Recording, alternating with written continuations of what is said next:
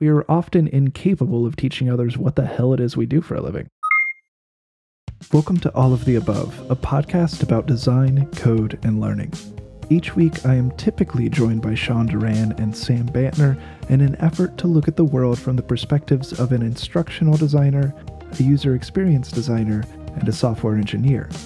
But due to some chaos in our schedules, this episode will not be typical and will consist of just little old me, Bryan Brush. In last week's episode, the brilliant user experience designer of our group, Sean Duran, discussed the idea that in the world of design, context, not content, is king. If you haven't listened to it, I recommend you do. His genius really shines through in that episode, and anyone with even a minute interest in design would benefit from checking it out. I, on the other hand, am the instructional designer of our little trio.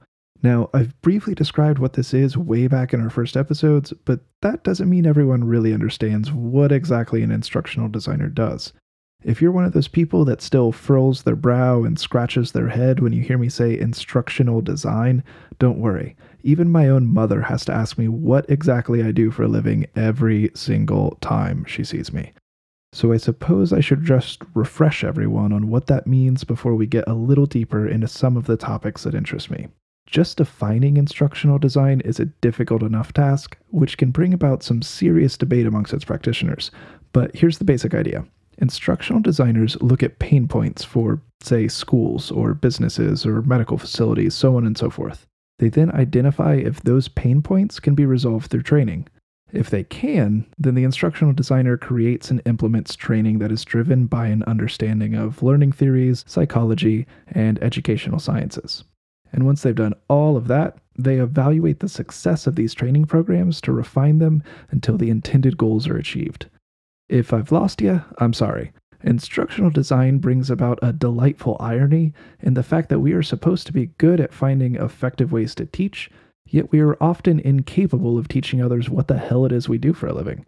But assuming you at least have a mildly better understanding of the field, let's get our hands a little dirty with it. I want to take some time to talk with you about multimedia and its role in education and training. Why? Well, every week I spend time designing and developing keynote presentations, educational videos, e learning, webinars, blah, blah, blah. And that means I am constantly considering when and where to include images, videos, audio clips, and text. To help aid me in those decisions, I turn to research. And maybe it's just the academic part of me, but the research on multimedia and learning is pretty damn interesting.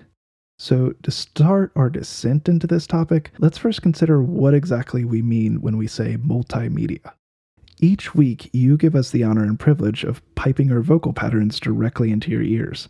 Podcasts are a form of media, but they only operate on a single channel, which is audio. So if you take a look at our show notes by opening up your podcast app or by typing all of the above audio slash episodes slash 21 into your web browser, you will see some text and images related to this episode. Text is a form of media, and so are images. By looking at and experiencing these various elements simultaneously, we have multimedia. Simple enough, and I'm sure most of you knew that, but I just wanted to clarify. But let me ask you this Do you think that media has an influence on learning? I imagine most of you thought, well, yeah, of course it does. Let's imagine a textbook with only the written word, no images of any sort, no video clips on the web to go along with it, not even an audio recording of somebody reading it. Just black text on a white page. That sounds like an ineffective way for someone to learn, right? Well, a fine gentleman by the name of Richard E. Clark would disagree with you and he would bring about a whole world of compelling research to back it up. Clark is pretty adamant that media does not influence learning, and he has been debating this idea for a very long time with another gentleman named Richard Kozma. He is at the complete opposite end of the spectrum and believes that media absolutely influences learning. So while these two may share the same first name, they in no way share the same views on media's impact on learning. So I want to dig into that a little further. The debate between these two often comes down to semantics. Clark believes that although media can be used to teach, it does not influence learning. Take an instructional video, for example. We may think that would have more of an influence on our learning than just pieces of text on a page.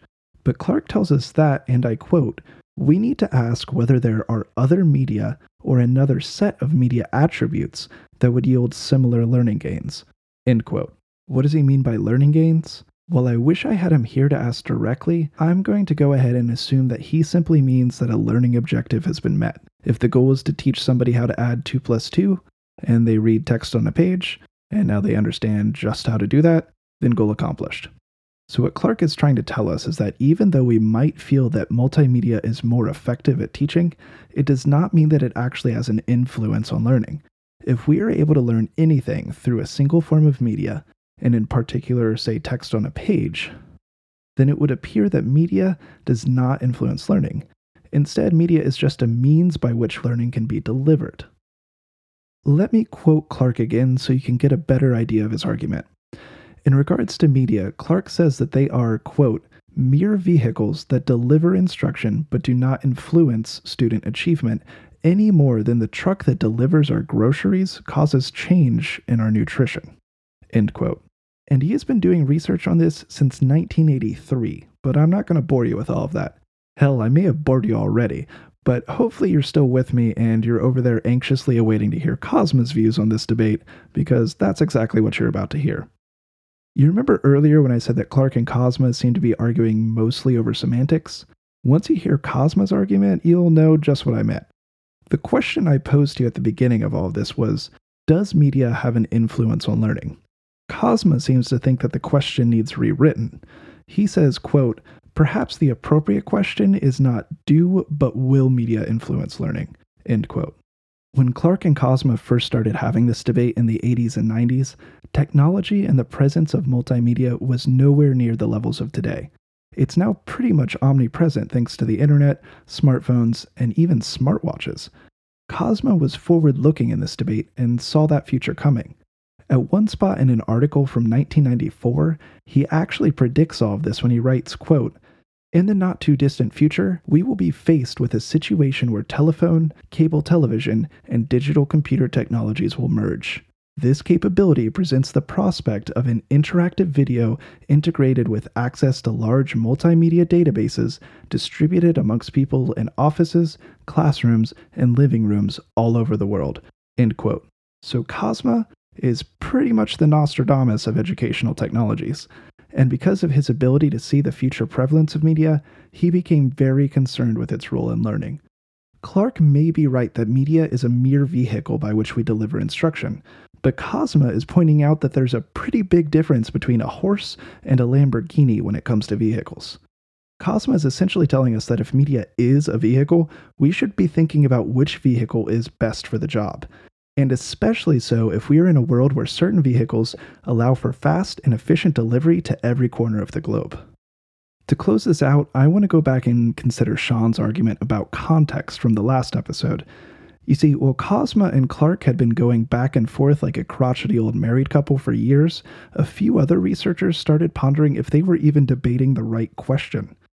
Jonassen, Campbell, and Davidson write that we, quote, should focus less on the characteristics and attributes of media for conveying knowledge, and more on the attributes of the human learner involved in learning and ultimately the construction of knowledge. This debate should focus less on media attributes versus instructional methods and more on the role of media in supporting, not controlling the learning process. End quote. What they are saying here is that Clark and Kozma are so focused on whether media influences or will influence learning that they have not even considered what the role of the student is. Is their job to just sit there and passively receive information, or should they be actively involved in the process of learning and the discovery of knowledge?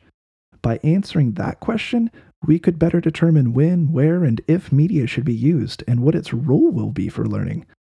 Sean told us that context is king in design. And trust me, instructional design doesn't have the word design in it for kicks and giggles. It's, to cite Kozma again, a design science, not a natural science. I am fairly confident that Jonassen, Campbell, and Davidson would agree with Sean here. They write, quote, Perhaps the major failing of instructional research has been the lack of concern with the effects of context. We test treatments on unsuspecting and often unwilling subjects who have no interest or need to know about the content embedded within our treatments. That instruction and media exist in and rely upon their surrounding context is usually ignored. According to contemporary theories of learning, learning is most effectively situated in the context of some meaningful, real world task. End quote.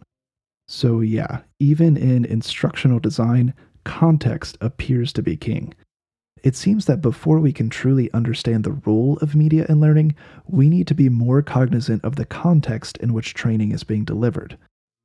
And I think that's a pretty good spot to end this episode on. Now, if you want to keep the discussion going, or you're just curious to hear what my personal thoughts on the subject are, you can get in touch with me by going to alloftheabove.audio slash contact. Or you can reach me directly on Twitter at Bryan M. Brush. That's Bryan with a Y, by the way. And for that matter, you can find me pretty much anywhere on the web with that same handle. For example, bryanmbrush.com will take you to my rarely updated website. If you enjoyed this episode and want to help us out, go to alloftheabove.audio slash review. That will take you to iTunes where you can rate the show and leave us some feedback if you feel so inclined. It takes just a few seconds, but it will leave us smiling for days. Finally, I just want to say, on behalf of everyone here at All of the Above, thank you for listening. You guys are awesome. Until next week, go ask your boss to ban shitty PowerPoint presentations and see if they have any effect on your company's performance.